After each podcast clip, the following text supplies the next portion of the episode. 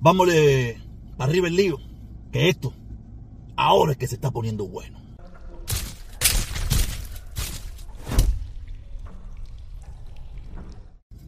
Llegó el lunes y seguimos en combate. Seguimos en combate, cada cual desde su puesto de batalla. Por el momento, este es el mío. Más adelante, lo tengo dicho que tengo el R15 listo. Lo tengo el R15 listo y la pistolita. Eso es más adelante. Eso es cuando el momento lo amerite. Habremos muchos cubanos dispuestos, como dice el himno nacional. Morir por la patria es vivir. Y cuando tú estás convencido de algo, olvídate de eso. Pero vamos, vámonos para arriba. Yo eh, lo he dicho en reiteradas ocasiones. Hay varios videos que yo hablo de eso. En cualquier momento, en cualquier momento, si no está sucediendo ya, eh, los esbirros de Díaz Canel, como en su momento los esbirros de Batista, empezarán a asesinar a, los, a las personas que se le oponen al gobierno. Ya ellos, cada día que pasa, le queda menos alternativa. Le va quedando menos alternativa. Ya ellos van, empezaron intimidando con patrulleros, guaguitas, camioncitos, eh, soldaditos con palos y todas esas cosas. Ellos están, están yendo en creciendo, están en creciendo lo que viene siendo el nivel de violencia que ellos van a intentar desarrollar en el país. Y por eso les digo que en cualquier momento empiezan a aparecer los, los asesinados en las cunetas. Porque los seres humanos somos los mismos, somos los mismos y respondemos de la misma manera en, el mismo evento. Lo mismo que está pasando ahora en Cuba fue lo mismo que pasó en los años, en los años 50, en los últimos tiempos de Batista, donde la policía, por tal de defender el gobierno de Batista,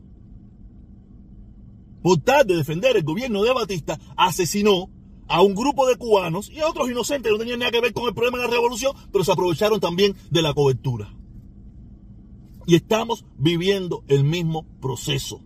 Estamos viviendo el mismo proceso de depauperación de la sociedad cubana, donde un régimen está tratando de sobrevivir, tratando de sobrevivir, y, estoy seguro que está dispuesto a llevar la violencia hasta las máximas consecuencias.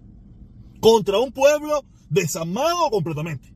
Porque antiguamente, por lo menos en la época de Batista, habían armas, tenían pistolitas, tenían cosas. El pueblo cubano está desarmado, desprovisto de todo tipo de armamento. Están llevando la situación, están llevando la situación a que haya un estallido de violencia. Para ellos empezar a asesinar ya hay reportes, no he visto las imágenes todavía. Hay un video de un muchacho que muy, muy, muy, muy triste. El muchacho rompe en llanto, supuestamente, por lo que él dice que vio. No he visto imagen, no ha salido. Yo por lo menos no lo he visto, no he visto más nada de eso. No he visto esa violencia que él describe, que él, que vio. O sea, yo no he visto más sobre eso. Si a lo mejor existe, discúlpenme, yo no lo he visto. ¿Sabes? Pero yo no, no, no lo dudo que sea real, porque esos muchachos jóvenes, embullados, con la furia esa de la inmunidad, son capaces de hacer cualquier cosa. O sea, ellos no le dijeron, si tú vas a dar un palazo por la cabeza, darlo suavecito. Y nada más darlo del, cuello para abajo. No, eso no le dijeron. Sale a defender la revolución y estos son contrarrevolucionarios. Le meten, una, le meten un discurso eso como le hacen a los deportistas. Tienes que ganar porque tuvo la victoria. Igual, le meten el mismo discurso ese y van para allá todo energizado en algo que probablemente ni creen. Pero en, en la psicología eso funciona que si la revolución ahora es cuando más necesita de ustedes, porque estos son pagados por el imperialismo yanqui, por Otaola y por Eliezer y por Ultra, y ahora el protestón cubano que se ha sumado a la busanera de Miami, después de haber sido un comunanguita que defendía el levantamiento del embargo, y le meten toda la consignería de pinga esa que le meten en Cuba, y salen esos chamacos inyectados por ahí allá, tú sabes, a partir de la cabeza a quien sea en contra de su propia voluntad, después que llegan a su casa y se sientan con su mamá y le dicen, de venga mami, ayer cogí, tuve que hacer esto, estos cingados me están mandando, pero en esa gracia le partieron la cabeza, le partieron un palo, una pata, a cualquiera. Y por eso digo, en cualquier momento empiezan a aparecer los muertos. Porque ya lo hemos visto, este es, un, este es un sistema que está dispuesto a llevarlo hasta las últimas consecuencias. Y, y, lo, y lo peor de todo es que ellos probablemente se libren, porque siempre se le han librado en la historia. Los que pagan las consecuencias son los que dan los palos. Los que pagan las consecuencias son los que están abajo dando las órdenes, porque ellos se van con su dinero, se las arreglan, tienen posibilidad de pagar buenos abogados, de esto, lo otro, son capaces de salirse de todo el drama. O a veces entran en, negociaciones con los gobiernos. Pero usted no se va a librar. Usted que dio palito, usted que mandó, usted fue el que dio la orden, usted no se va a librar de eso. Y le hasta ahora puede ser una cabeza rota, una pata partida, una nariz espingada, pero un, un palazo más dado en la cabeza va a matar. ¿Qué vas a hacer? Vas a ser inmune mientras esa dictadura esté allí. Pero usted tiene 19, 20, 23 años. ¿Sabe? Quiere decir que usted probablemente va a durar 20, 30, 40 más. Y olvídate, esa dictadura no va a durar 20, 30 y 40 más. Usted va a pagar las consecuencias. Y el que le dio la orden a usted probablemente no. Yo le digo, en cualquier momento, en cualquier momento, eso es una dictadura que está dispuesta a lo que sea por mantenerse en el poder. A ellos no le importa. Fíjense, ahí está el discurso de Díaz como denigra. Porque tiene que denigrarlo, porque tiene que, tiene que hacerlo ver como personas malas, malas, malas, malas, malas, malas. Que no importa que si hay que matarlas, que las maten. Eso, eso, es un, eso, es un discurso que funciona. ¿Por qué le llamaban gusano? ¿Por qué le llamaban rata? Porque tú tenías que rebajar a esa persona hasta la mínima expresión para que la gente se sintiera que no estaba haciendo nada malo, que no estaba golpeando a otro hermano cubano, a otro estaba golpeando a un gusano. A un mercenario, a una rata pagada por el imperialismo yanqui. Y tú no lo veías porque no, era una rata, era un gusano, era algo que tú, una cucaracha que tú puedes pisar, que tú puedes reventar, porque ya le quita su humanidad.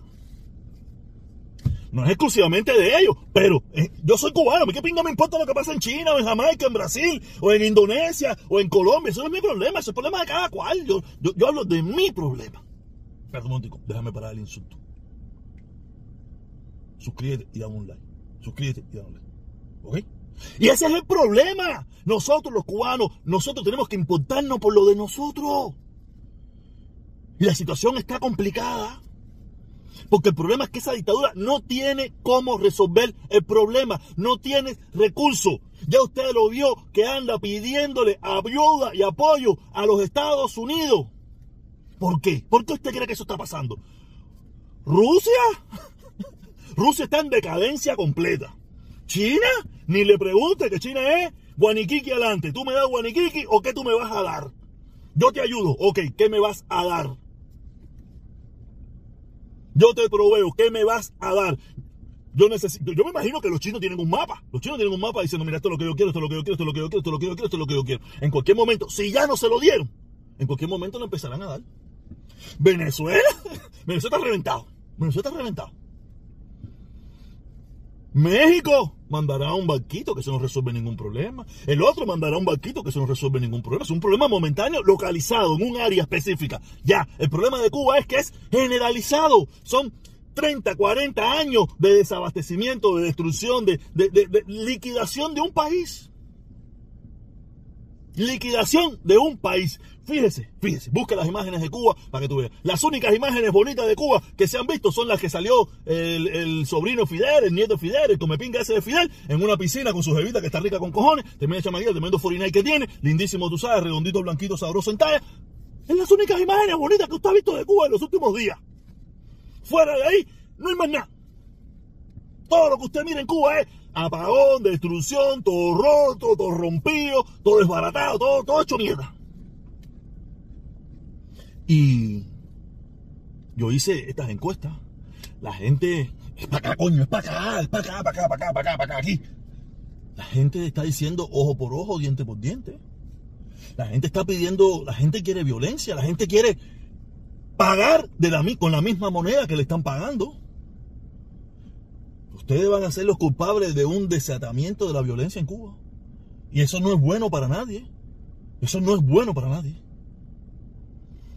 Yo lo único que sé, que ya le digo, los únicos responsables de, un desangramiento, del desate de la violencia, del desate de muertos en Cuba, es el régimen ese, que por lo que veo está dispuesto a matar, o que para, mantenerse en el poder está dispuesto hasta las últimas consecuencias a llevar la violencia a donde sea. Qué terrible. Nada. Como lo dije ahorita. Suscríbese active la campanita para que le den las notificaciones y por favor, deje su like, ¿ok?